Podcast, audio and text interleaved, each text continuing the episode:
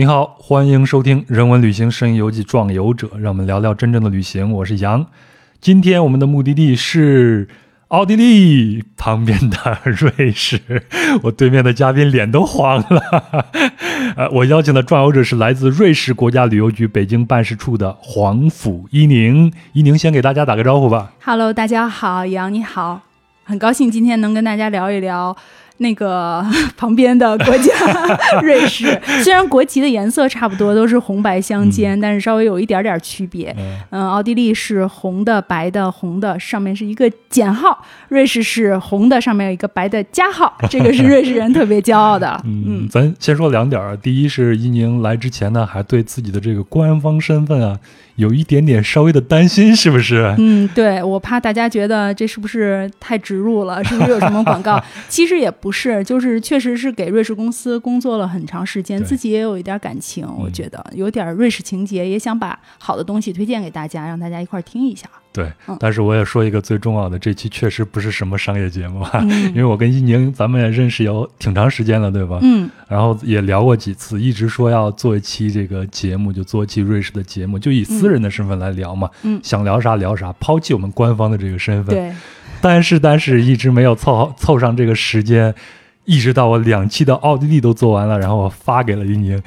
伊宁说：“谢谢你在节目里边提到了我们瑞士啊，对，Q 到了瑞士的农村，我听到了，是不是有点酸的？还好还好，现在赶紧填起来。嗯，所以所以我说一定要把伊宁给请过来聊一聊瑞士。而且我在上期啊做这个奥地利的时候也已经说了，我之所以对奥地利选题是选了一个农村这个话题，就是从瑞士开始的。嗯因为在呃欧洲的那趟旅行，我是一四年嘛，在之前我基本上都是在城市里边，也就是进入从意大利进入了瑞士以后，其实，在进入瑞士之前下到，乡村了是吧？对对，嗯到农村去、嗯要体验老百姓的生活，然后然后其实我我每次去的时候，然后好多朋友都说，在火车上看着外面就觉得，哎呀，资本主义新农村就是这个样子。哎，我最近回老家，然后看到老家那些农村建的真的也非常挺好的是嗯我觉得最起码在风光上，有的地方是一点儿都不输于欧洲的这些乡村。没错，没错。其实我觉得啊，就是大家一提到瑞士，就觉得，哎，一个是风光特别好，这地儿特别美；一个是哎，这地儿特别有钱吧，是不是大把大把的钞票？嗯 但其实我觉得，可能一会儿咱们聊一聊，大家就能对瑞士有一些新的认识。嗯但是，嗯，刚才也提到，就是风光的这一块儿，其实咱们中国大好河山，什么都有。我觉得不光是瑞士有的，瑞士没有的，咱中国也有。对，但是我觉得瑞士的一个特点就是它能把，嗯，各种。比如说咱们的新疆的风光，咱们的云南的风光，贵州的风光，然后还有大城市的风光，对它浓缩完全浓缩在一起，嗯是一个小的一个精华的一个集合。对我感觉它就有点像这种景色的博物馆一样，我自我自己的感觉啊。嗯所以我在去瑞士之前呢，我我肯定会做一点功课的嘛。嗯。然后我之前也听过，你比如像高晓松的小说，然后他会嗯提到瑞士，说 瑞士是千岛之，哎，那个节目是你们买的吗？没有，也没有植入，对，他也是自来水是吧？发自内心。对，啊是的，那个我们也听了一下，他不是还讲那个奶酪火锅的故事对对对对，哎，奶酪火锅我们自己也一定要提到。好呀好呀，嗯嗯然后就是就是听了这些节目，我自己做一些功课以后，就对瑞士产生了很强烈的兴趣。所以在策划那次欧洲之行的时候，瑞士是我一定要去的。嗯但是在去之前，我已经把那些城市呀，包括那些网红的景点，比如像少女峰啊啥的，因为我自己不会滑雪，然后把这些都给摒弃掉了。我就选了一条这个能在那边好好的体验一下他们乡村生活的这样一条路线，所以我就是从意大利的米兰入境到这边卢加诺，然后从卢加诺一直开车到他们的最北边，嗯，然后找了一个村儿里边嗯，住了一个 Airbnb，这个 Airbnb 呢，我们后面会聊。其实，在以前的节目里边我也聊过了，嗯，但是为了保持我们这期节目的完整性，在这期节目里边也不妨再聊一下啊。就是一个大农场住了两天，然后再去卢森，最后从啊、就是他们的首都叫伯尔尼吗？首都是叫 Zurich 是吗？嗯，那个不是首都，啊这个我必须得纠正你一下。对，这个苏黎世不是他们首都？不是，瑞士的首都是伯尔尼。对 对，很多朋友都会觉得，哎，瑞士的首都，我们其实通通常嗯第一反应都会觉得苏黎世或者日内瓦，因为这俩城市简直太有名了对，但其实瑞士的首都是伯尔尼，好吧是一个很低调的一你看个城，市。我今天把你请来是对的，对不对？行，要不我在节目里面又露馅交学。费。因为我之前确实是没有注意到这个点，嗯而且而且那次虽然是我觉得就从感官上来说，我是看到了瑞士的农村是什么样子的，但是自己没有在那边常住，我观察的样本也很有限，而且自己的知识储备也很有限，所以我觉得今天特别有必要请一宁过来聊一聊瑞士。嗯哎，一宁，咱们先说一下你为什么有这个资格聊好不好？是要暴露年龄吗？不太想说。我觉得是这样，就是一开始也是机缘巧合嘛，然后就是进入瑞士公司来工作，然后。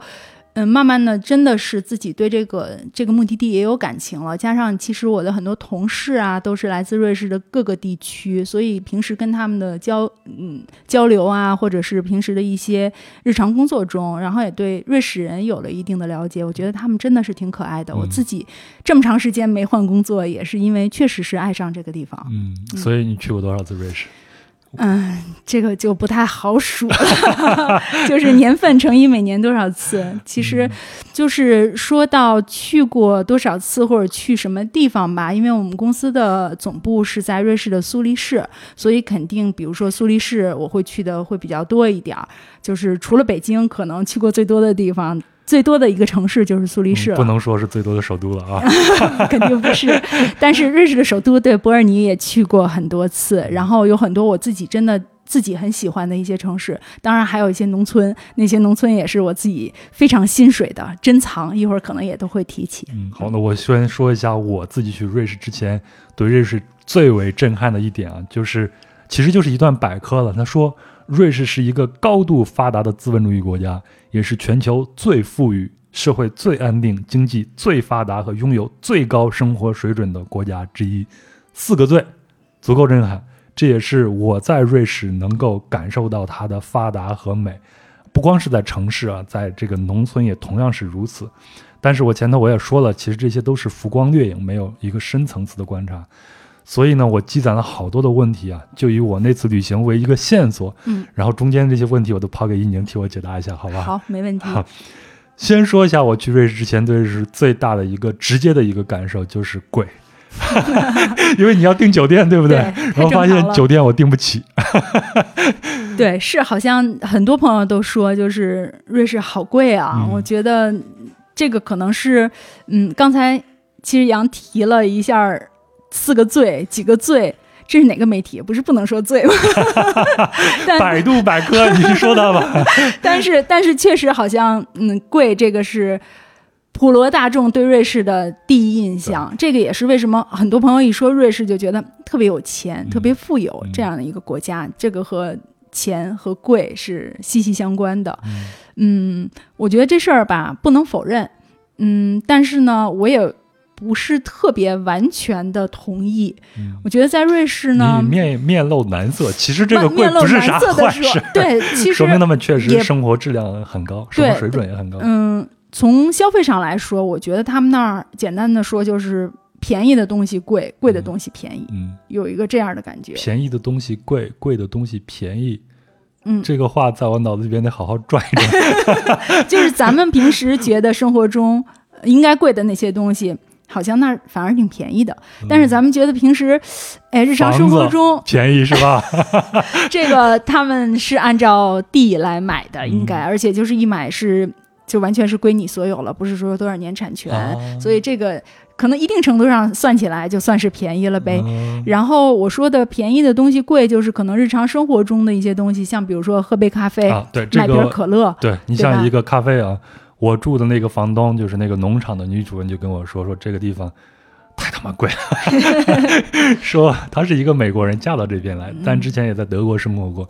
然后她说这边的一杯咖啡大概要七欧元左右，但是瑞士还不用欧元对吗？他还是用瑞士法郎的。对，嗯，那他去的肯定是那种，嗯，连锁店啊，或者是这种，尤其是进口的某巴克呀，没有，但是嗯。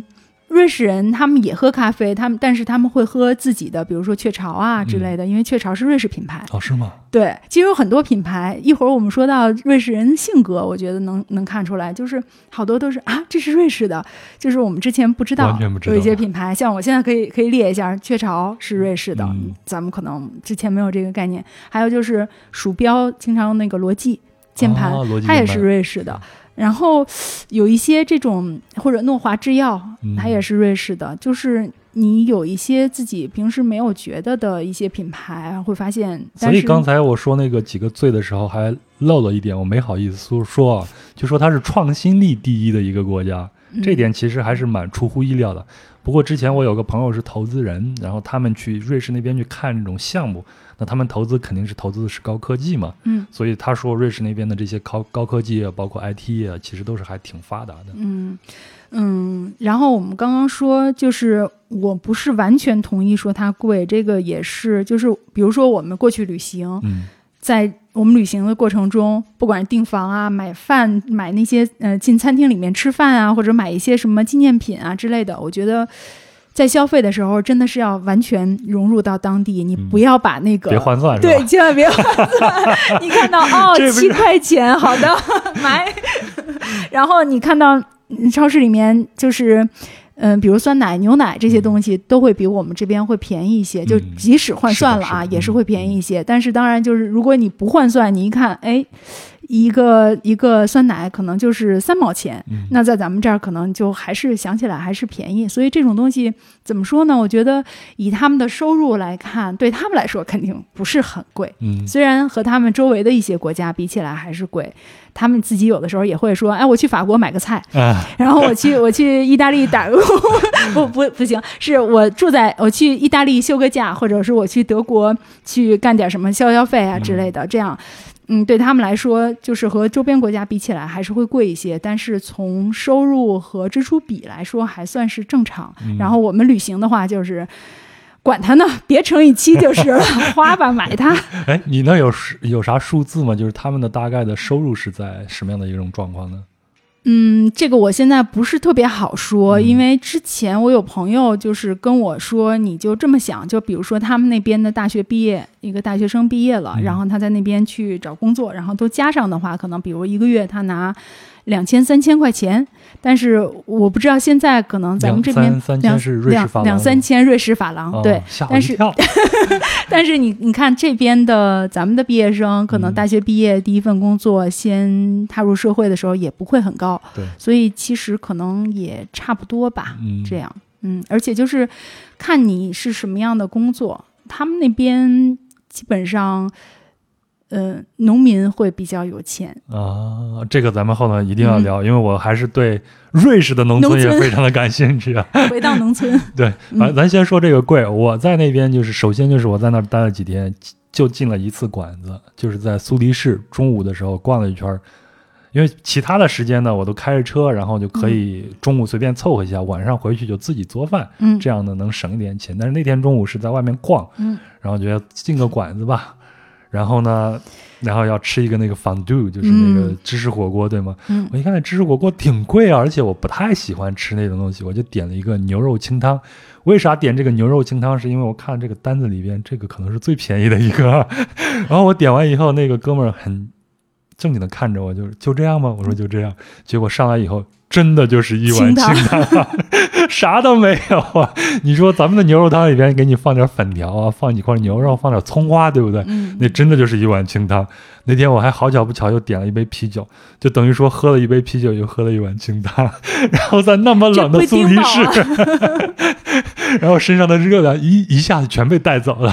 还不如吃一个火锅呢。但是其实应该吃一个比较传统的，比如你在苏黎世，你点一个苏黎世小牛肉做一个主菜，其实也差不多。嗯。他们菜量还是挺大的，其实。点，，因为你啤酒加上清汤，可能跟一个苏黎世小牛肉差不多价格了。嗯，哎，你前头不是说你带着你爸妈去，还咬咬对。牙吃了顿中餐是吗？中餐在那边太贵了，我根本就不敢想很啊。贵，中餐是真的很贵，因为对于他们本地就是瑞士人来说，他们也觉得首先中餐很好吃，嗯。他们会觉得，哎，那我出去吃一顿中餐，那是我去开荤了。啊，我下馆子，然后可能请朋友一块儿，然后去尝尝中餐，对他们来说，这个是一个，嗯，就是就是该花钱的一个点。那要是这样说，我第一天晚上请我们的房东吃那个中餐，我自己做的，那他们很开心啊他应啊，该给我减房费呀、对不对？他们应该会很开心。就瑞士人还是挺喜欢吃中餐的，怪不得他八十岁的老妈妈也上来吃了呢，原来是这样啊！没按份儿收一下主菜的这个做了什么那天呃，那个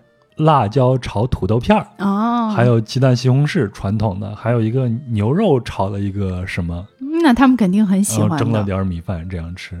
这还是挺传统的一个中餐。嗯，其实比他们中餐馆做的还好吃嘞。哎，那是差不多吧。对啊，因为他们的中餐馆其实已经是改良的那种口味，嗯我会觉得和中国人比起来，比和中餐比起来，应该比我们的要做的咸，嗯并且那个嗯调料什么的肯定和咱们是不一样的，没办法比的。嗯但是确实贵，真的贵。嗯我带我爸妈第一次去瑞士的时候，自己去。也是一赌气，然后下了个狠咋心，咋赌气？为啥赌气啊？主要是因为怕他们怕花钱，那啊肯定家长就是这样觉得，哎呀，出去就是能省就省吧，嗯而且孩子的钱肯定是心疼啊，别花太多啦，我们不饿，一一路上就我们不饿。嗯，然后我就是真的是跟我是妈一样，出去旅个行，非要带点馒头，对不对？对八宝粥、什么方便嗯面这些，可能都是要先备上。但是我真的是觉得一赌气，干嘛呀？为什么要受这个罪呢？咱们吃，必须去。嗯然后带他们去了一个中餐馆，嗯进去以后，他们就说：“哎呀，咱们要不少点点儿，点一个菜啊差不多了。然后怎么样？”我说哎：“那不行，你这个犟脾气上来了是吧？对，就就觉得干嘛？为什么这样？我们必须要多吃，然后多点，点了一桌子大概三四个菜。但其实瑞士的那种中餐，它很很大量，它是一个就当一个主菜在吃。其实旁边桌可能就是两个瑞士人，也就一个两个这样的一个菜就差不多了。然后我们一家三口可能点了一桌子四五个菜，我自己也挺后悔的，是真吃不了，而且结账的时候更后悔，那是真贵。看来我点那个牛肉清淡还是正确的，饿一饿自己，让钱包更鼓一点。接下来还有旅行的，有道理，可以、哎，咱刚才是说贵，不是说说呃说到贵。对，说咱们那个，反正咱们今天漫谈嘛，想到哪儿聊聊到哪儿啊。就咱们觉得贵的东西，对他们来说是便宜的嘛，比如像手表，嗯，这个应该是这样子吧？对手表是这样，就是，但我必须要说一句，瑞士人其实我觉得他们不怎么戴手表。据我观察，我嗯周围的一些瑞士人，他们真的都不怎么戴手表。卖给外国人了，对他们就是还是挺淳朴的，我觉得嗯基本上没有说就是我手上都是大金表啊，然后什么品牌呀、之类的，好像可能不方便他们干农活吧。是啊，你这样一说，我想想我住的这几家，发现家里没有一个人戴表，都不戴表的。对，好像尤其你要去到这种农村、乡村里面，嗯他们真的有点儿日出而作，日落而息。这个、啊对啊，他们好像还很传统的，你像我的。房东，他们有七十五头牛，有两个农场，那很忙的带每天要是带着劳力士去干活，也不太方便，是吧？好像是不太方便，嗯但是嗯，确实就是，比如说在咱们咱们这边啊，买一个劳力士的表和在他们那边买，那你要这么比的话，那肯定是在那边买会便宜一些，而且税了。嗯，然后便宜的东西贵，就像我刚才说的，比如你在超市嗯买一个酸奶，可能就是零点几几毛钱，几零点几瑞郎，嗯几毛瑞郎这样的。现在瑞郎，和人民币的，嗯，我们算七吧，嗯，嗯就直接乘以七就好。对，嗯，就可能几毛瑞 零点三瑞郎之类的，可能就是两块钱一杯这样的一个酸奶的一个价格。嗯你就是像你住 Airbnb，你自己去超市里面采购一些蔬菜水果，然后牛奶、酸奶、鸡蛋，然后自己来做一个早餐的话，其实也还可以，很好。我算来算去，只有这样是最合算的嘛。所以呢，我打开 Airbnb 搜啊，就搜到了有一个房子，它写的是一七七三年的一个 farmhouse，就是一个嗯农舍。嗯哼，然后我一看见他那个图片，我就觉得一定是他，就是他了。嗯，但是我从地图上查了一下，我从他们的南部的边境卢加诺入境到那个地方应该是两百五十八公里左右。嗯哼，但是你从地图上看，两百五十八公里已经是从瑞士的是的，南到北了。对，瑞士其实挺小的，整个瑞士面积就两个半北京那么大，嗯然后它的南北就是两百多公里，然后东西稍微长一点儿，三百五不到。嗯，所以真的是有的时候觉得，哎，这是不是一脚油就 出去了？但后来其实我开了五个小时，因为全是山路，这后头咱再聊啊。嗯，你看一下这个瑞士的地图，它在地图上其实是被几个国家给夹起来的嘛。在它的西边应该是法国，没错。在它的南边是意大利，在它的东边是毗邻着奥地利，就是咱们上两期做的啊。嗯然后在它的北边是德国，嗯对吧？对，所以它就整个是被夹在中间，所以这个国家它是一个讲好几种语言的国家。嗯，是的，瑞士人自己调侃自己，就说我们为什么是有瑞士，是我们就是一群不想当德国人的德国人和一群不想当法国人的法国人，一群不想当奥地利人的奥地利人和不想当意大利人的意大利人。我感觉这是一段贯口，然后我们聚在了一起，就形成了瑞士。嗯，所以他们才是真正的一个想象的工程体，他们的认同感就是我不想做其他人，所以我们就做瑞士人了。对他们，其实瑞士他自己也是就是二十，它是一个联邦制的一个国家，嗯所以其实，嗯，就是越往下说了越算，就是国家说的可能没有州或者他们叫、嗯他们叫州，就就咱们相当于省吧，嗯没有省或者州说了算。然后这个可能村儿里比省里说的还要算，嗯然后个人最重要，我自己的意见很重要，所以他们就是觉得自己很骄傲。嗯，嗯，作为一个瑞士人来说哎，，以前网络上有一个传言，我不知道真的假的，说瑞士人好像有宪法里边规定，聚集到十万人还是多少人就可以改宪法了。嗯，如果你有一个提议，你在十八个月内能够收集到十万人的签字，你就可以集成一个投票。啊，嗯瑞士一共多少人？瑞士一共现在可能有八百多万人，嗯嗯，但是如果你能在十八个月内，比如说老杨说：“哎呀，我决定那个明天开始，怎么说呢？就是所有的汽车都不能上路了，我们嗯村儿不能进汽车了。嗯那你如果能在十八个月内征集到十万个人说，哎，这事儿可以公投，那你这个事儿就能正式提案了，哦然后大家就可以投票来表决这个事情了。哦，所以这个十呃十八个月十万人只是进入公投的一个必要的一个门槛儿，是的，然后再去投票。然后再去投票，就是嗯立成一个真正的一个事儿了。所以其实瑞士那边投票挺多的，一天到晚的什么事儿都是要投票来决定。但是这样的话，其实他们的存在感就很强。嗯这时候就觉得，哎，我说我必须得发表一下意见，我这件事儿同意或者不同意，他们都是嗯靠投票的。对这个这个也是为什么说。瑞士是一个特别中立的国家，一会儿说我不加入欧盟了，一会儿说它不是联合国了它，是一个非常中立的国家呢？对，其实它是从一八一五年的时候，在维也纳会议上就开始成立瑞士是一个中立国了。嗯瑞士人自己就觉得，我们还是得自己投票，自己说了算，我不愿意加入其他的一些组织。那嗯民主对我来说是最重要的一件事情。如果我要是加入了这些国际的所谓的国际组织吧，嗯，那么就是我需要听组织的意见，要听上面的意见了，然后他们会决定一些，比如说这个税要多少多少，嗯那我必须要遵从所有的这些，比如欧盟的规定的一个税率，那我必须要跟着他这个英国人可能现在就这样想嘛，对不对？所以脱欧了嘛。对，所以人瑞士人就会觉得，哎，我所有的事情我是想要自己有自主权，我需要自己定的。然后包括就是他们会非常的热爱和平。那比如说欧盟，它有很多的这种军事的计划他不愿意参与进去。瑞士人觉得，就是像这些组织，他们其实听起来是一些经济组织，但实际上他们已经越来越政治化了。嗯他们不愿意参与过多的政治，嗯所以就是尽量不想参加各种的这种。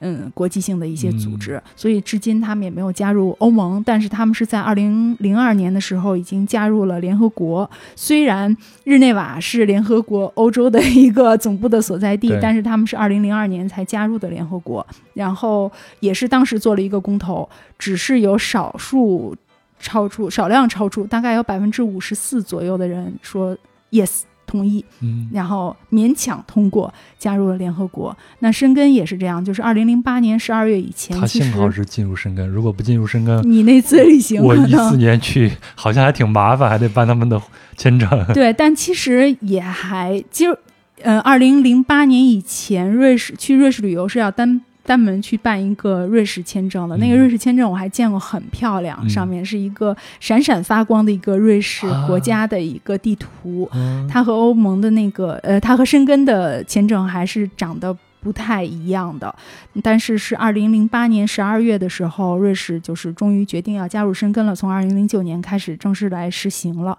嗯，其实这个是对旅游是一个很大的一个利好，当然，但是实际上对一些就业呀，或者是各方面的一些问题，还是他们为什么撑了那么久，也是因为在各方面上面他们要有一个权衡。你指的是对瑞士本土的公对民来说，他们的就业会受到影响，没错，像刚刚我们说，就是瑞士很贵嘛，嗯那他们自己也知道自己是比其他的周周边的这些邻国要贵一些的。但是瑞士之所以刚刚我们说为什么这么有底气，我就是不加入这些组织，我自己就中立，我谁都不加入，我是不是还能保持这么贵？我还是不是这么有实力？其实。瑞士人他们挺勤奋的，我觉得可能大家之前看到过，网上有一个说法是说，嗯，我忘了具体是哪一年，但是大家，嗯，政府有一个投票，我不知道是哪一个，像我好像有这个印象，对，就是嗯你不工作也可以从国国家来领一个工资，嗯。正常的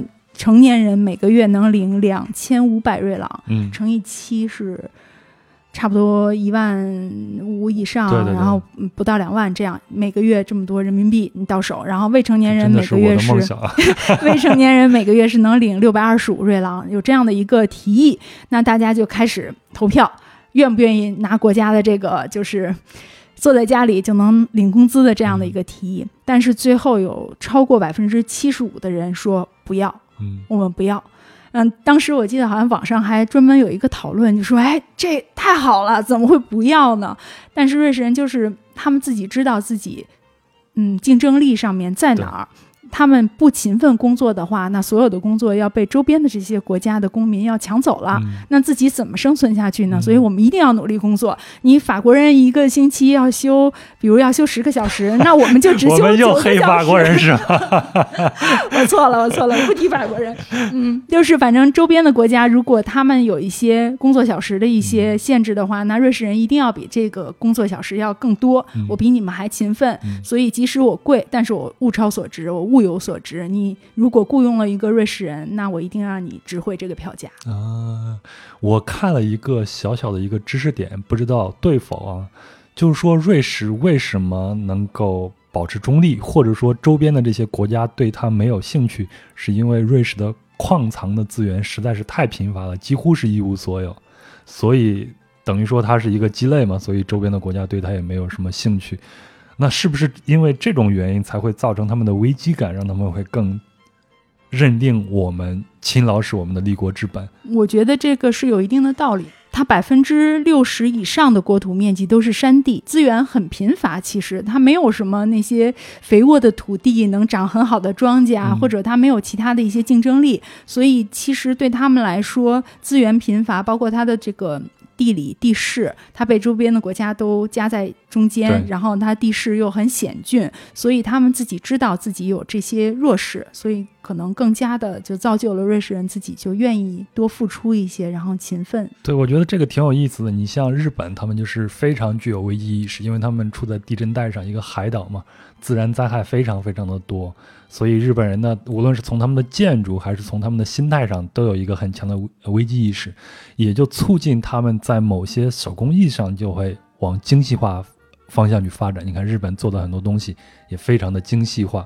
都是能做到世界第一，瑞士在这方面也有这样的一些天赋啊，比如像他们的手表啊，对不对？嗯，这个也是，确实是像刚刚提到的，它的这种地理啊、地势啊，包括资源方面这么受限，只能所以呢。对导致他们会这样。其实最早的那些手表、制表工业的这些手工艺者，他们其实是从法国过来的，嗯然后到了瑞士的这个西北部的这个山区的。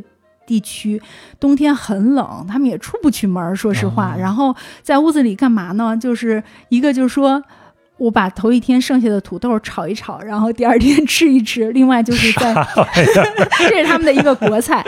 然后他们因为确实太冷了，也出不去门，所以在家就是拧一个一个的小螺丝。猫个冬，唱个二人转不好吗？自己对，差不多吧。可能就是太冷了，连二人转都唱不出来了，只能在家拧螺丝了。那是人是这么自己调侃自己的，就说我们真的是。冬天一出门就是下大雪嘛，所以我们在山区里面小房子里面，我们暖暖的在屋里就拧我的这个手表上的齿轮和螺丝。可能有一些手工艺的这种表匠，他一辈子只负责拧那一个螺丝，但是他一定要做到极致。这个就是他们手工艺。嗯，确实也比较发达，制造业比较发达的一个原因啊，有意思，有意思。你跟我我印象特别深，你刚才说瑞士有百分之六十都是在山区，是吧？嗯，这个也是我去了瑞士以后给我的第一个下马威，因为我是从米兰进入的卢加诺嘛。其实从卢加诺到呃，从米兰到卢加诺就一个小时的火车的车程，嗯，然后你就会发现，慢慢的这个火车把一些工厂啊、城市啊抛到后面，就慢慢的进入到山区，嗯，然后就开始出现林地，开始出现池塘。而且那是个上午，然后那个光呢刚好打到这个林地里边，然后再落到池塘里面。我当时就觉得哇，太美了，就像一幅油画一样。然后就进入到了卢加诺，而且卢加诺那个小车站是在半山腰上。嗯，然后你要想进城的话，你还得去坐他当地的那公交车，或者你走路下去。但是我还提着箱子，没有办法走路。然后就第一次感受到了瑞士人的热情啊！我就去问了个路，人家就把我带到了这个车站，然后指导我怎么去买票，然后怎么去下山。我记得当时我是花了二点三个瑞士法郎买了一张票，合人民币就十四块钱了吧左右。然后到那儿去到我的租车点，拿了我的车是一辆非常小的菲亚特的一个潘达，还是一个柴油车。然后还是一个手动挡，在那边大家都开手动挡的车，就是因为山多，然后手动挡有劲儿，对吧？嗯。然后发现了一个大问题，我的 GPS 找不到信号，当时可把我吓坏了。因为一四年的时候，手机网络还没有那么发达，我就出去就是买了一个 GPS，然后你就找了半个小时，还是没有找到信号。我说这可咋办？两百多公里啊，我怎么能开得过去啊？当时就差跪下来拜拜老天爷了，最后终于找到了。我估计就是因为山太多了，嗯，有可能。瑞士就是在一个山里边。对，瑞士刚刚也提到了，就是它阿尔卑斯山脉加上汝拉山脉，超过了瑞士三分之二，差不多百分之六十以上的一个国土面积都是山。那瑞士自己，他们也说自己就是山民。嗯，他们山民，对他们就说我们 山民，然后我们哪个山，他是那个山的，我是这个山的，和我们东北的山炮有异曲同工啊。他们就觉得，嗯，但是他们其实依山而筑，他们也很感谢大山，但是大山也给他们带来了好多他们自己的一些性格上的一些特点。首先，刚刚其实提到瑞士是这么多，嗯。语言这么这么几个国家的一个包夹之下，其实瑞士有四种官方语言，嗯，他们自己官方语言就有四种，一个是德语，一个是法语、意大利语，还有一个他们自己很少人在说，只有百分之一的人口在说一个对小语种罗曼史语。这四种语区也造成他们有四种不同的一个文化。那。很有意思的就是，除了这四种官方语言以外，他们自己真的是口音千差万别，就差的很多。我之前听到就是德国人吐槽瑞士人的德语，他们就觉得，对，就像你说山炮，他们就会觉得瑞士人说的德语是。特别奇怪、特别好笑的，就是有很多很土的这种发音，对他们来说就是山里的这种发音。然后瑞士人自己也说，他们叫呼黑哈什里，呼黑哈什里，这个呼黑哈什里，呼黑哈什里是他们就是瑞士德语里面经常发音的一些。特殊的一些发音的词就挺好玩的，就是这个词带个呼，那个词带个哈什 之类的，反正听起来就是和德国德语也不是特别一样。别说德国人了，瑞士人自己都听不懂自己人的，就是他们会觉得一个山，大家语言都不一样。对他们觉得就是这个语言，哎，往前行进着行进着，遇到一座山，翻了这个山，哎，口音就变了。那瑞士这么多山，所以过了一个山就有一个山的一个口音。这个在咱们这边也一样嘛？你像在四川。川在福建那个很多的山地，这个语音保留下来有很多，就是上古音留下来，就是因为他们是一个山，然后跟其他地方在地理上是隔绝的，所以他们保存的就会比较好。但是在外界看来，他们的说话就是比较土一些了嘛。嗯，反正我之前有一个同事，因为他之前是在苏黎世工作，嗯后来呢，他就是自己换一个工作，换到了瑞士西南部瓦莱州的一个小镇子，叫采尔马特，那里是有一个非常哦著名的马特洪峰。对，他到那边滑雪的圣地。对他到那边的旅游局去工作，然后他跟我说，就是第一天他在做培训的时候，就是同事在教他怎么用我们公司的网站呀，怎么去看那个邮件呀之类的，然后跟他讲的时候。他完全什么都听不懂，又一门外语是吧？对他当时觉得是我的问题，还是他的问题？他说，就连上下左右都相差很多，这几个词上下左右这几个词都相差的完全是不一样的，所以他当时自己很懵，觉得在那儿听了四个小时。同事给他交接工作，完全什么都没听懂。我当时也挺惊讶的，我没想到他们差别有这么大。可能咱们我会觉得就是可能稍微有一点点口音，可能发音不太一样，嗯就是语音语调上面有一些不同。嗯，没想到他们是说的是北京话和我们河南话，你要去你要去温州，你看那就听不懂。绝对不一样了。对，但是他们很近啊，对啊，他们国其实家国土面就是积小。就是因为山的阻隔嘛，所以他们真的是就是词完全发音，别说发音，就用的词全都是不一样的。嗯但是很有趣的，他们写出来是一样的，嗯写出来都是都是普通德语，嗯只不过自己说的时候 就是用自己当地的这些话来说。哎，你跟他们交流是用英语还是用德语？这个也我觉得也是一个特别好玩的事儿。刚才咱们说瑞士人有四种语言，嗯那我觉得他们都是有好多频道，嗯自己脑子里头、每一个瑞士人至少都会说两到三种嗯不同的语言，因为可能他爸爸是德语区的，妈妈是法语区的，然后嗯，他的同学可能是意大利语区的，所以从小长起来，他可能自然而然就已经会三种，包括他在学校里面要普及要学至少一门，其他的就是不是你这个地区常用的一个语言。那我是觉得瑞士人学语言特别快。嗯，就是我我的很多的。我的很多的瑞士同事，他们说，哎，中文特别有意思，我特别对中国特别感兴趣，我要学中文，那他们就就学起来了，而且很快，进步真的很大。哎，上次去参加你那个活动，你们的老板讲中文讲的很好、啊。他已经退步了，因为已经有两年没来中国了，就是他自己也觉得，对他自己也觉得他的中文退步了。我我我也是这么觉得的，因为可能我们平时有时候工作忙起来会说英文，但是原来他在我们办公室的时候，我们办公室有两个瑞士人，嗯他呢是来自巴塞尔的，就是德语区的，嗯另外一个同事是来自洛桑的，是法语区的。这两个瑞士人在我们办公室里的日常对话是用中文的，对，特别有意思。有一天我们都在工作，然后听他们两个在聊天儿，然后，嗯，就是这个德语区的瑞士人跟这个法语区的同事说：“哎，你知道吗？咱们瑞士新上了一个电影，特别好，你你到时候一定要下载那个去看看。”然后呢，那个法语区的同事说：“哦，是你们德语区的电影吧？那请问有法语的字幕吗？然后呃或者有法语的配音吗？”我给他们想个办法配中文字幕。对，你说的对。然后最后我们我们那个德语区的同事说，法语字幕没有，但是他们有中文字幕。然后这个法语区的同事啊，那没问题，那我可以看一下。然后两个人很欢快的就去交流这个电影叫什么名字了。所以其实语言我觉得对他们来说不是一个特别大的障碍。嗯其实日常工作中我们有的时候会用英文，两个瑞士人见面。的时候，他们可能不知道对方是是对对方是来自哪儿的。我就我特意注意观察了一下，两个瑞士人第一次见面的时候，先伸出手来握手的时候，先说出的第一句打招呼的词，一定是就是来自自己的那个地区。嗯可能先犹豫一下，看谁先说。其实他们从名字已经有的时候能看出来了，啊嗯，可能会讲哪一种语言的。但是两个人见面的时候，握手之前还是要看谁先说第一句话，然后可能会嗯，作为其中的。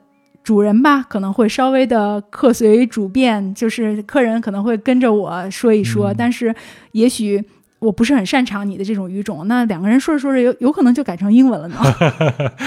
哎，我第一次见到你的名字的时候，只想给你抱拳，这位大侠 你好。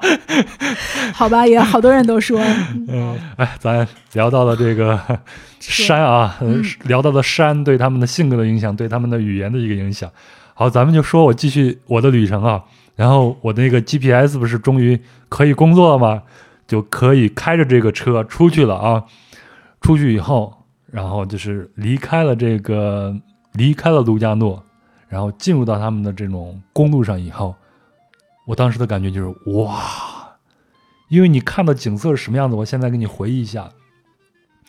首先就是碧蓝碧蓝的天空，然后在天空的半截的地方呢，有一个云团，这个云团呢好像一个帽子一样扎在某一个山峰上头，然后这个山山峰上面呢是白雪皑皑，然后到这个山峰的中段到下段呢就又变成了绿色。在这些绿色的缓坡上呢，又建着白色的或者是棕色的房子，在这个坡底呢，就有白色的羊，还有这种呃黄色的这种牛啊什么的。这整个就是我我的感觉，就你随便拿个相机一拍，就是一个风景画，太漂亮了。而且我还特意印证了一下，这个千湖之国，我就是从听高晓松的节目听到这个说法，然后特意印印证了一下，真的就是到处都是湖，你开车的时候。这个旁边就是一个湖，那边的湖太多，那个水都是从阿尔卑斯山上流下来雪水吗？是的，其实瑞士的湖，我觉得是特别有特色的一点，因为之前说到千湖之国，大家都想到的是芬兰，因为芬兰一直都是说。上次咱们的嘉宾奥地利不是也在抢这个吗？后来他承认我们好了，我们奥地利是百湖之国。瑞士是有一千四百八十四个大大小小的湖泊，而且我觉得其实瑞士的湖是非常有特色，它是从雪山上面融下来的水，但是呢，你会看到每一个湖有不同的颜色，他们。当地的朋友跟我说，因为从雪山从山上面带下来的那个石头，它矿物质含的不同，它那个山可能就是某一种，比如铜含量会高一些，然后下来的时候，那个湖的颜色就会呈现不同的颜色。所以你到不同的地方看到的湖的颜色是不一样的，这个也是一个挺好玩的一个点。嗯，哎，那他们有这么多的湖。他们的水上运动应该还是蛮蛮发达的吧？帆船，然后帆板，然后现在其实有很多瑞士人都在玩那个，就这个叫什么站立式桨板，是吧？就是其实是一个桨板，然后你站在上面，然然后拿一个划桨去划。对我有一个同事，他是当时是一个夏季夏。夏季假期可能是他有三周的时间，他从意大利提契呃，从瑞士的意大利语区的提契诺州，就是卢加诺所在的那个省吧，他一直就是用站立式桨板一直滑到了意大利。嗯，所以我觉得去这边玩的时候，我们有的时候啊可以摒弃一下我们传统一些想法，比如像去瑞士一定要滑雪。你像我这种不太会滑雪的人，我其实可以选择一些其他的一些项目。你比如像我去法国的普罗旺斯地区啊，然后。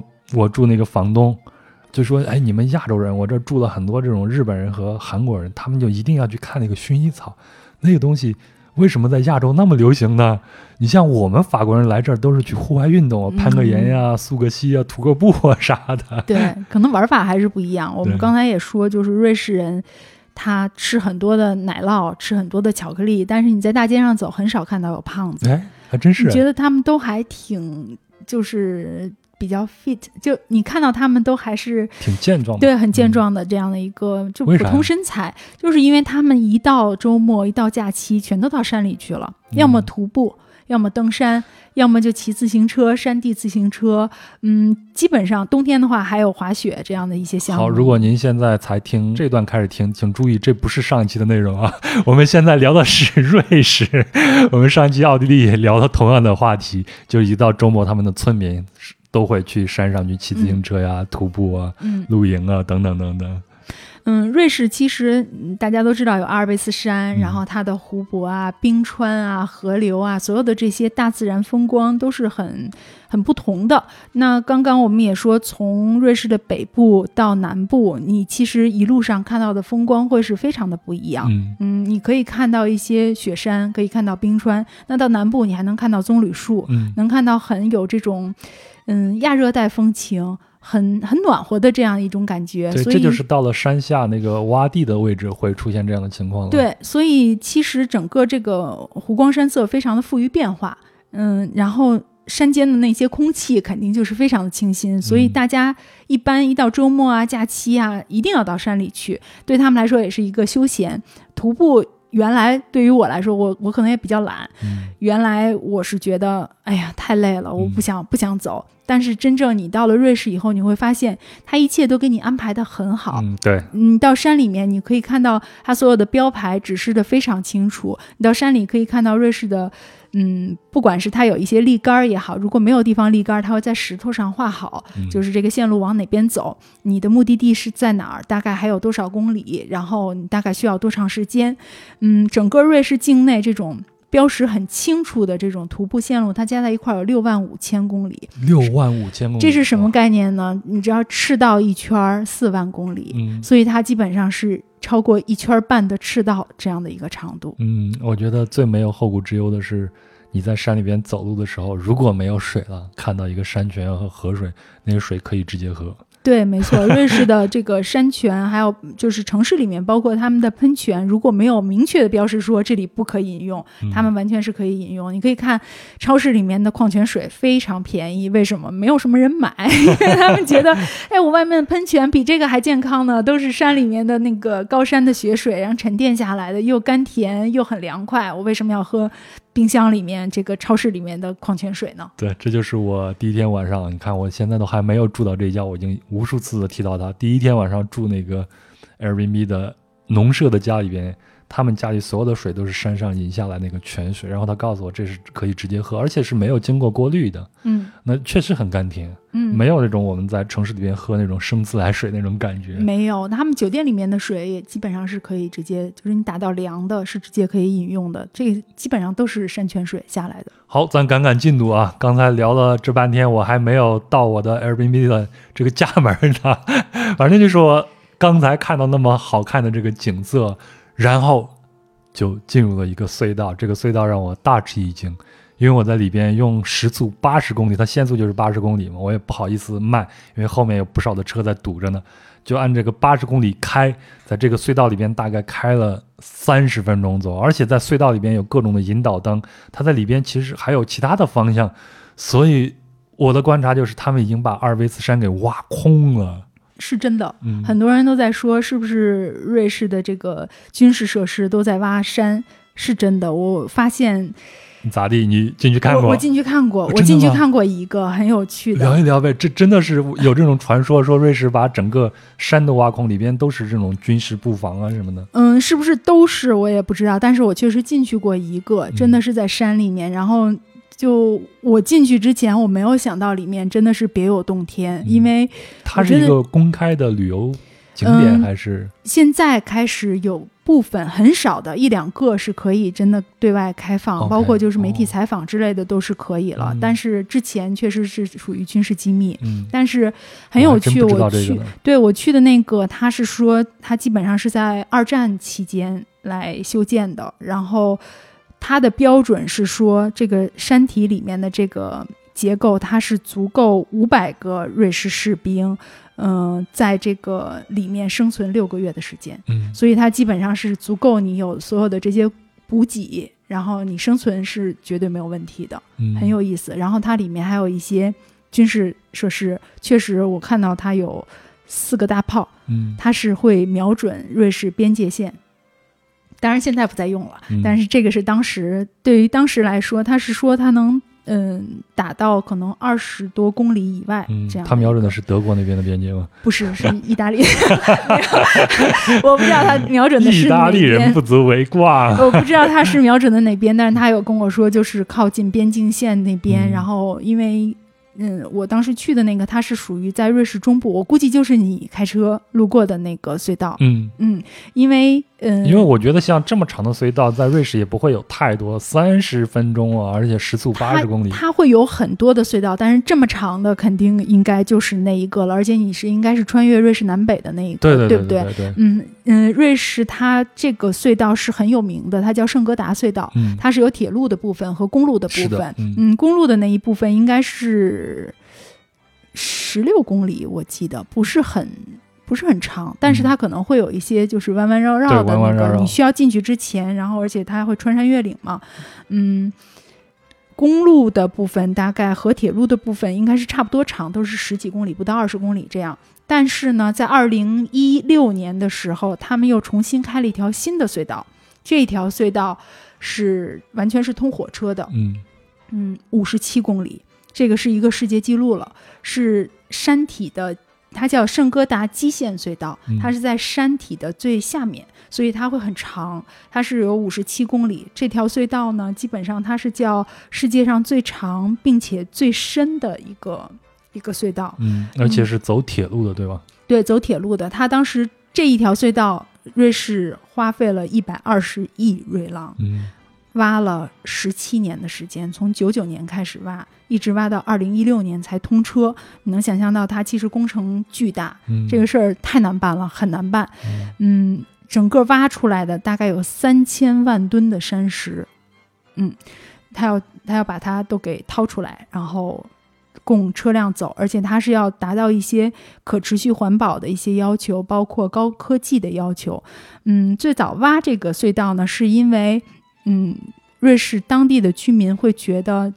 你贯穿南北嘛，其实很，它是一个交通要道。嗯你从德国就是相当于从欧洲的偏北的方向去到南边，你是必经之路，一定要从那儿走。但是呢，太多的车，越来越多的车从那边过，它的尾气、它的噪音，包括它的载重，都会对当地的这些自然环境有一定的破坏。嗯，你一直在那个山区一直走来走去，然后它对动物、植物对，都不是很友好，所以呢，他们就决定，那我们就干脆就是挖一条捷径，然后从中间让大家穿出去，并且通过这条路，你从北边到南边的路径能缩短很长时间，这样你能节省出很多时间来。嗯所以呢，他们就在做这件事情，而且在挖这个隧道的时候呢，它是要有一些高科技的一些要求。目前竣工的时候，他们是说，如果你火车进去之前，比如说他们这个高科技的这个探头已经发现，嗯，比如排气是不合格，或者是温度已经过量，或者是说你的载重过量，嗯它是直接就你这个火车是进不去的。啊，就直接给它 cut 掉啊。对，然后而且这两条隧道它是就是单向单行，这叫嗯什么？双向单行，对，就就是一边一个车道，一边一个车道。进是一个，回是一个。对，但是它几乎是每过三百多米，它有一个通道的一个链接，这样的话，它是保证万一出了什么问题的话，人是很方便能有一个逃生或者是一个疏明白明白，这个我在开车进去的时候也发现，里边就是那种灯的指引线非常的清晰，而且嗯里边甚至还有这种红绿灯的呃指示系统，嗯包括你的转向要拐弯啥那个指示都是非常非常的清晰的。旁边的一些救生洞也很明显，嗯，包括你的车有应急的这种车道啊啥，都是可以看得见的。嗯，即使是这样，但是他也会说是在二零二七年，我记得他会再投资一笔钱来把你走过的那一条隧道再提升，因为那一条隧道已经是一九八零年的时候的嗯公路了。对于现在来说，可能在压力上面，包括就是一些嗯、救生条件呀，或者是就不合时宜了，是吗？对它可能是需要一些提升，所以他们会重新再投资一笔钱，然后重新再把公路也都翻新一下。这瑞士也是一个基建狂魔呀，直逼我们中国呀。但是它很慢啊，嗯这一条隧道当然也很难，因为它整个把这个大山整个给打穿，然后五十七公里，他们干了十七年。在通车的那一天，是瑞士自己的七个首脑，加上嗯、呃法国的总统、意大利的总理、德国的总理，全部都上车来通过了这条隧道，和五百个抽奖获得首航 首航的这个这个幸运的幸运儿，他们一起坐了这个火车。当时在欧洲是一件特别大的一个事情。嗯嗯，在二零一六年，现在如果你坐这个隧道的话，你坐这个火车通过这个隧道的话，你可以看得到，嗯，大概二十分钟吧就能过完。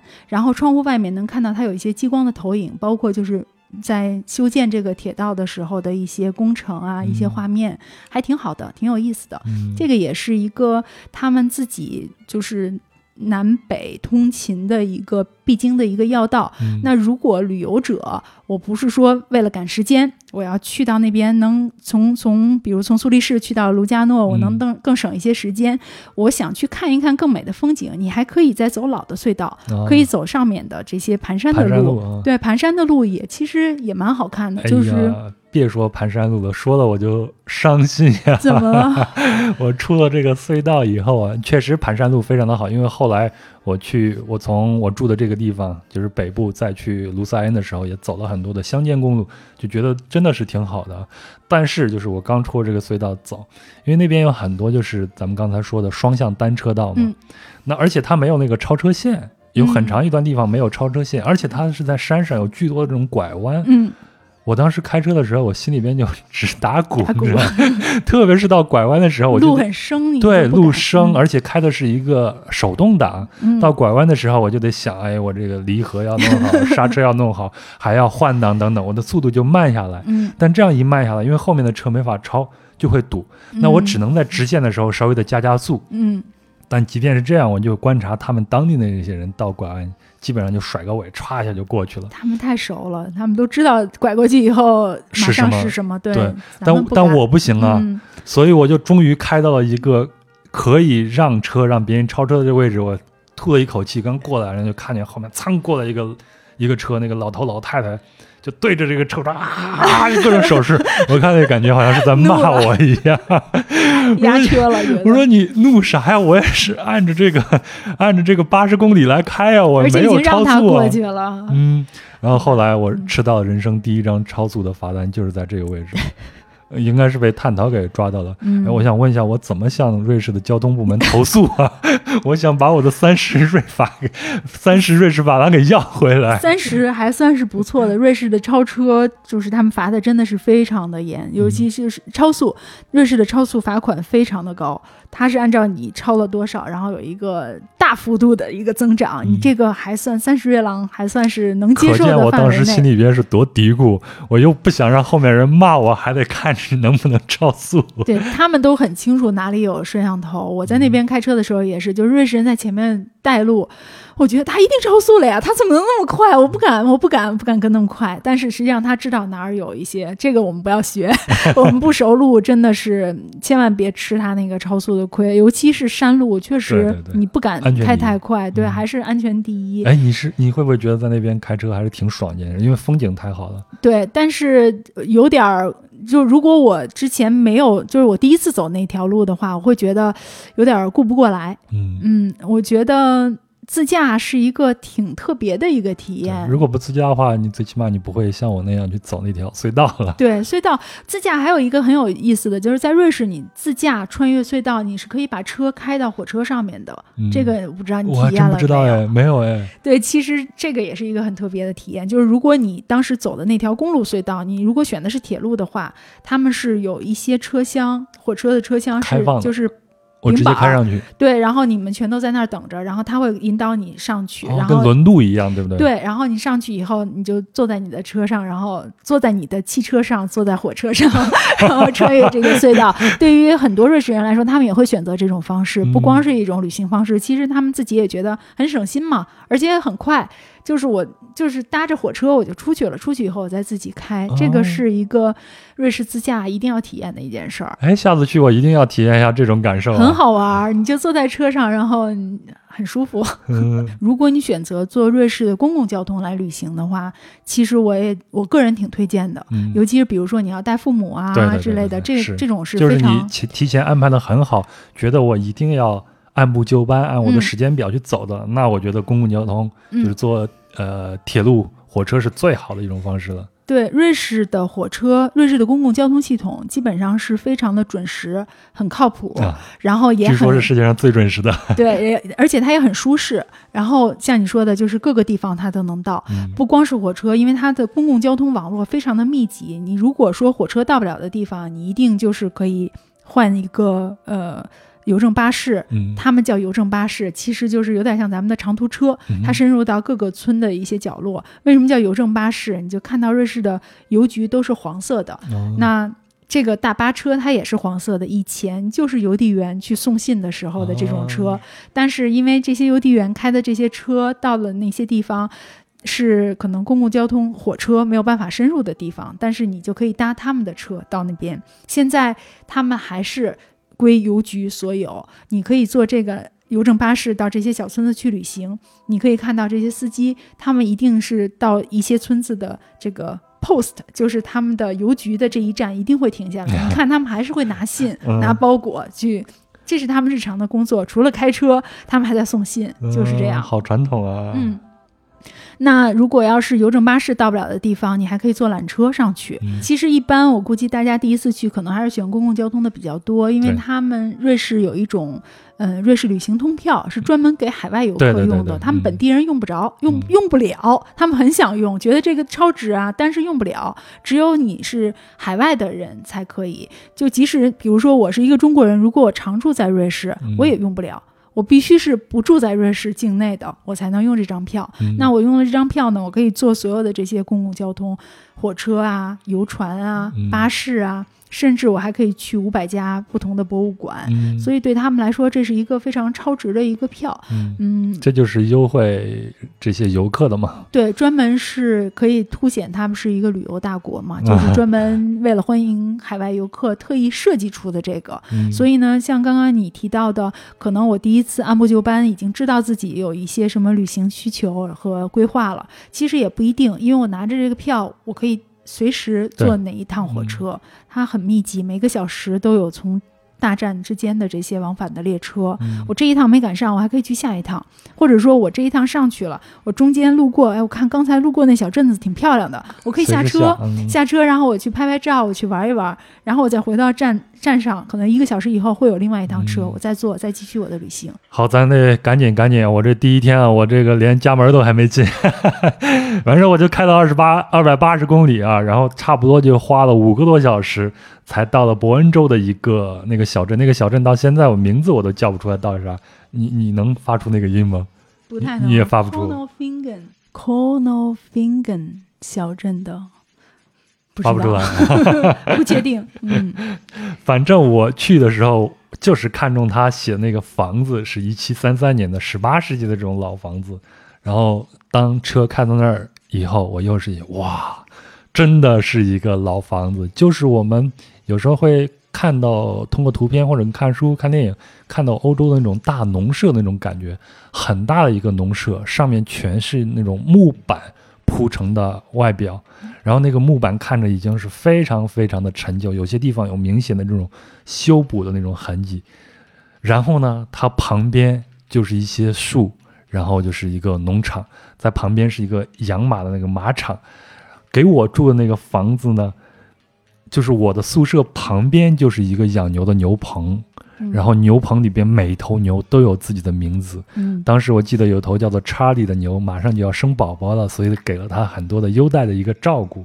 前头我也说了，我们的房东带着我说，这个水水啊，你就随便喝，都是从山上引下来的。然后房间里边那种布置，总之在我们看来就是非常非常古老，最起码有一百年那种，包括那种放在那种生火的炉子旁边的婴儿床啊，那些小柜子呀、包括我们的床啊，都是非常古老那种感觉。而且里边晚上要取暖是要靠那个炉子的。然后我们的房东那个男士啊，就告诉我说，在瑞士我们每个男人都要学会这个，否则的话你就要被冻死，就是砍柴然后架火，然后生这个火炉。呃，那天晚上给我的感觉是非常非常的复古的。然后第二天早上一起来，你又是被那种阳光先洒进房间，然后是被鸟声给叫醒的，然后你偶尔还能听见旁边的那种牛叫，嗯这种感觉真的是太好了。哎，你在瑞士的农村生活过吗？我没有在农村生活过，但是有过旅行的经验。之前有带朋友去到瑞士，专门去住这种就是嗯 farm stay，、就专门住在农场。我觉得你这个选择特别对，就是我们会专门去会选住住在这种农村里面、嗯农舍里面，甚至我们会选那种。住在干草上哦，还有专门住在干草床上的这样的体验。农家乐自己要找罪受的是吧农？家乐，忆苦思甜饭的感觉。但但是，嗯呃，比你这个可能还更苦一点，是吧？如果要住在那个嗯我那个还，好，虽然所有的设施都很古老，但是你的床品还是基本上还是现代化的这些东西嘛。嗯，我们当时去住的时候也是，就是一个干草垛上面去来住，这样他给你铺一个很很干净的一个单子，然后你可以住但那个很在那边暖和的。。对，但实际上真的也是，就是你旁边就是牛，就是旁边屋子也是一个牛舍，所以呢，其实是有一些味道的。我不知道你住的那个你会我那个。还好，因为我们还是隔了一堵这种木墙的。嗯，我们当时住的那种，其实它就是你能闻到牛的味道，嗯所以呢，当时朋友是觉得受不了，受不了，我得我得到处去放一些什么精油啊之类的，这样的话啊，我才能睡得到。讲究啊！对，然后我们就觉得，哎呀，当时就是他就觉得，哎呀，什么味道啊，什么不行，受不了。然后他点了很多的精油，然后我们当时还说，旁边的牛肯定也想，这什么味道啊，真烦人。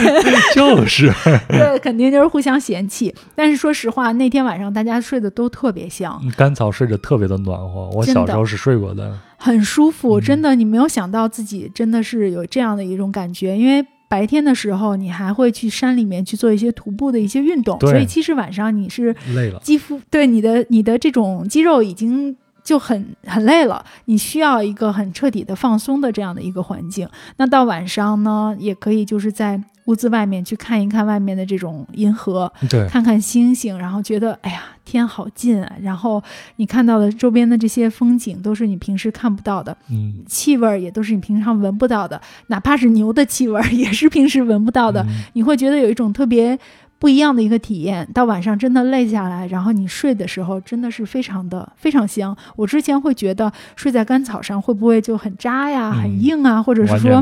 对是是怎么样不舒服，但真的完全没有，你就觉得软硬度刚好，你也不是完全陷进去，但是你也不是被支棱着撑在那儿，就是很很放松的一个状态。然后这一宿真的睡得特别好，第二天还发现旁边的牛真的是生了一只小牛。啊，也是沙看到粒吗？这么巧吗？但是真的是我们过去在看那个小牛，然后去跟农场主一起，特别开心，就觉得早上起来吃他们家做的早餐是一个很特别的一个体验。嗯，哎，我其实还蛮感兴趣的。首先啊，我认为啊，就是农村风光或者说是乡村风光，其实是瑞士对我来说旅行的一个核心，是最精华的一个部分。嗯这是我个人的观点，不知道对不对啊？嗯然后我很好奇的一点就是他们的农民的生活，所以我去也特意观察了一下。那你像我们的那个呃，他叫 Eric 嗯埃里克，然后他自己是应该是五十多岁了，然后他和他之前的太太离婚了。嗯所以呢，他现在的太太是一个美国人，但是他这个美国太太呢，在德国生活了很长时间，会说好几种语言。嗯然后他已经当姥姥了，然后他们俩人是二婚。嗯他给我们看他们俩人结婚的时候那些照片，都是在乡村里边，俩人喜气洋洋的，又结合，又组成了一个新的一个家庭。那他住的那个房子和我住的房子不在一起，他那个房子按他的说法是我送给我太太的礼物，那其实也是一期呃，就十八世纪的老房子，我住的那也是老房子，但是他那个房子进去一看，里边那种布置都是纯美式那种风格。嗯然后他太太在做饭的时候还会放一些美国这种乡村音乐，嗯啊、听起来就就很现代化的那种感觉。但是从外面看，完全就是那种农舍的感觉。那埃利克呢，他是有两个农场，然后他我看到他是有一辆宝马车，他每天早上 每天就是开着他的宝宝马车在嗯两个农场之间互相去转啊，然后去照顾他的这些牛啊。然后他说他自己养了大概是七十五头牛，每一头牛都有名字。然后他的牛主要就是为了产牛奶用。然后他的太太呢非常喜欢马，所以他就买了两头马，嗯特意在他家的旁边一个很大的一个场地里边，就为了养这两匹马。哎，我觉得这种日子真的过得特别的舒心，而且看他们好像他们的农民生活特别的富裕一样，虽然没有戴大金表。我觉得可能你到时候，嗯，是不是每天都不太用吃东西，因为狗粮已经吃饱了？对，其实瑞士的农村真的是他们挺核心的一一部分。嗯瑞士人自己就说，我们都是农村人，我们没见过什么世面。他们的农业人口是不是占很大比例啊？他们农业的土地是占了国有的大概一半儿，然后他们很支持自己国自产的这些农产品。啊，嗯，瑞士人他们其实种的一些粮食，基本上就是小小麦、嗯，小米、玉米，呃，小麦、大麦和玉米。嗯，然后基本上蔬菜没有什么太多东西，土豆为主。你在那儿也吃的 就是啊各种土豆，超市里边都是这种东西，对然后所以我给他们做中餐就首选一个土土豆。对，然后蔬菜也不是特别多的种类，然后水果倒是还 OK，他们可能水果会有一些苹果呀、嗯梨呀自家的这种果树可以种。那么畜牧业其实占他们很大一块儿。嗯农民是非常富有的，其实你和城市里面的那些就是大学毕业正经去到一些办公室工作的人来相比的话，农民其实他们虽然很传统，但是他们的生活很富足。这个其实我觉得，嗯，是一个很健康的一个一个形态。嗯所以大家不愿意离开自己的土地，还是愿意在自己的这个农家院儿里面自己种种自己的庄稼，然后嗯养养自己的牛。他们嗯都会去，就是像你刚刚说，他们家可能有七十多只牛，七十五头牛，对，有可能他不不都是归他自己所有的，他的职业就是共享吗？对，他是可可能是帮助他们村里面所有的人来一啊起养这个牛。他们养就是来做这个牧民很辛苦的，一年可能最忙的就是夏季的这几个月。我去的时候是十一月份，所以我没有见到你说的那些农作物，嗯但是他们这个畜牧业我是大概看到了一些的。嗯，就是郭德纲讲话嘛，牛粪有的是，好消息是牛粪有的是。你可以看到他的那个嗯、呃草场上面确实有很多牛粪，然后这些牛粪又把这些草场变成很对，嗯这些水草又非常的肥沃，所以呢，这些这些牛又又有的吃。但是实际上，这些牧民他们真的很辛苦，尤其在夏天的时候，可能在嗯六月份左右，嗯五六月份的时候，他们会把这些牛赶到山上去，嗯。因为山上雪化了，然后草长出来了，嗯会有最新鲜的、最优质的这些草，他们会把这些牛都给带到山上去，然后他们会在山上住可能三四个月的时间，哦和牛在一起，然后等到九十月份天气冷了。相当于我们新疆那边的转场，对吧？有点这个意思，嗯但是他们就是完全是山上山下这样来跑。可能就是他们村儿旁边就是一个山，所以不嗯用跑太远，是，的，赶嗯牛就行了。嗯，但是仍然他们还是要离开自己在下面的这些自己的家或者嗯农舍，他们在上面很艰苦的一个条件下嗯住在山上面和牛在一起。但是呢，这些人他们等于就是。全职嘛，就每天就和这些牛在一起，四个月的时间，每天可能十四个小时都要跟牛去去照顾这些牛的一些生活。怪不得他离婚呢。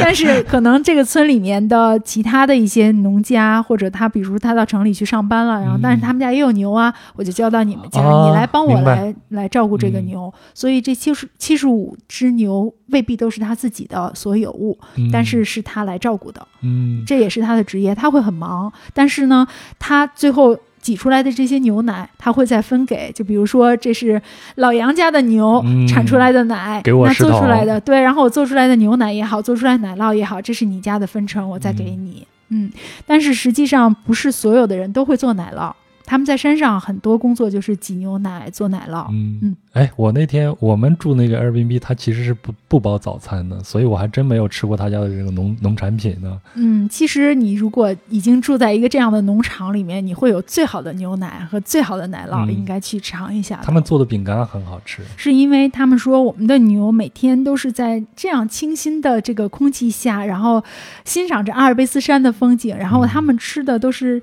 带薰衣草啊，然后哎带一些山花、带精油的这些 山花，还有一些草，而且都有名字。对，而且就是每天过的日子很好，所以他们很开很开心。嗯，这些开心的牛产出来的牛奶，那你喝了以后也会很开心。嗯然后把它们做成奶酪，那也是非常好的一些奶酪制品，嗯，上次去你那儿，我吃了一些奶酪，我就觉得特别的好。哎，还可以。嗯，是哎，他们还有啥其他的这些农业方面的产品吗？农产品，我觉得真的不是很多。我觉得他们其实就是畜牧业会比较发达一些。农产品当然是有正常的，就是普通的那些种植物，不管是蔬菜还是说粮食，他们会专门。瑞士人很很挑剔的。他们很处女座的，他们种出来的这些水果，就是觉得这个苹你又给人家果长得定义处女座。对，瑞士人都是处女座，但是他们结出来的这些苹果树上面的苹果，他觉得长得不好看的这些，他不愿意拿出来卖的。哦他一定要把所有的这些果子擦得干干净净、闪闪亮亮的，然后拿到集市上去卖。嗯，当地人他们也是非常支持自己本国的产品，嗯然后自己村儿的人肯定支持自己村儿的产品。那么，像比如说集市，它是一个星期每周三也好，每周六也好，它可以在集市上去卖。你看到集市上卖的这些水果蔬菜，一定是比超市要贵，而且贵很多。但是他们仍然就是愿意只买自己的这个农产品，嗯所以这个对他们自己本地的这种农业的发展，也是一个比较好的一个良性循环。啊，哎，我在那个卢森湖的旁边啊，看见那旁边也有很多的农户嘛，嗯就看见有一个就跟我们那种喂鸟的那种小箱子一样，但是嗯一面是开的，开了一个口，然后里边就是放了一一些苹果。然后写了一个你自付就行了。嗯你需要多少，你自己把钱放在那儿就 OK 了。对，其实之前这是完全是一个互信的一个社会、啊。对你，你觉得它值多少，你就给它对对对对留在那儿，它也不管随喜你。嗯嗯，然后在瑞士的法语区，就是他们葡萄园也是，你可以看到那边放一个酒瓶子，嗯你可以拿一瓶酒，或者你自己倒一杯酒，然后你自己付钱，也是那样的一个木头箱子，你自己自取，然后自付就好了。嗯，哎，每次碰见这个我都不知所措，不知道付多少钱合适啊。对，可能是会有一点儿。然后我会问旁边的瑞士朋友，然后他们说你自己看呀，没关系的。然后我说这个才最难，不知道要付多少。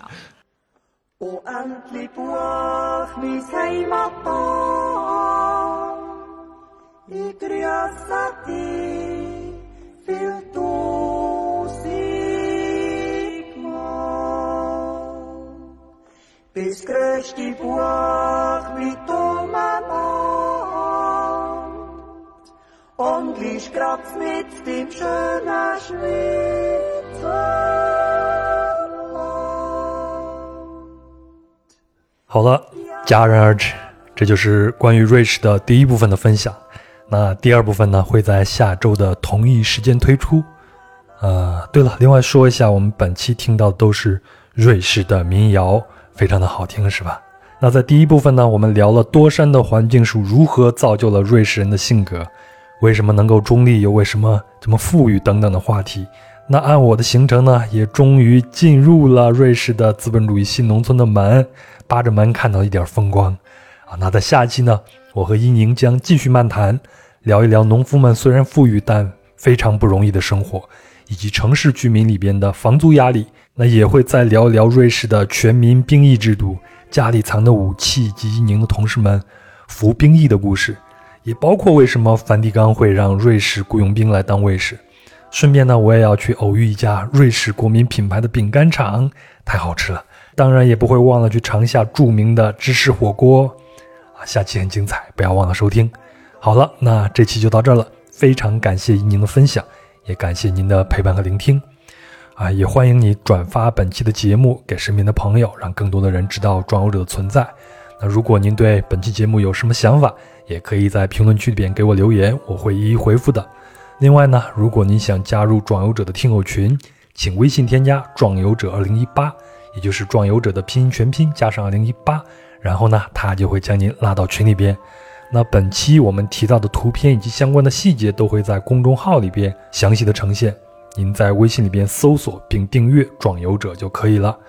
啊，希望我们的节目能够在这个三伏天里边给您带来一点点凉爽。咱们下期见喽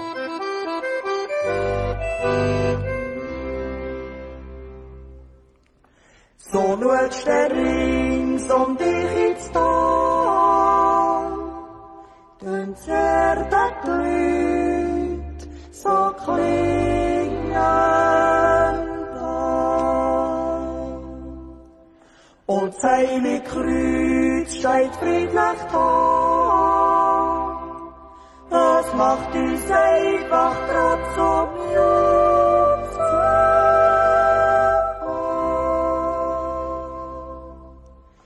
Ja, la, la, la, la.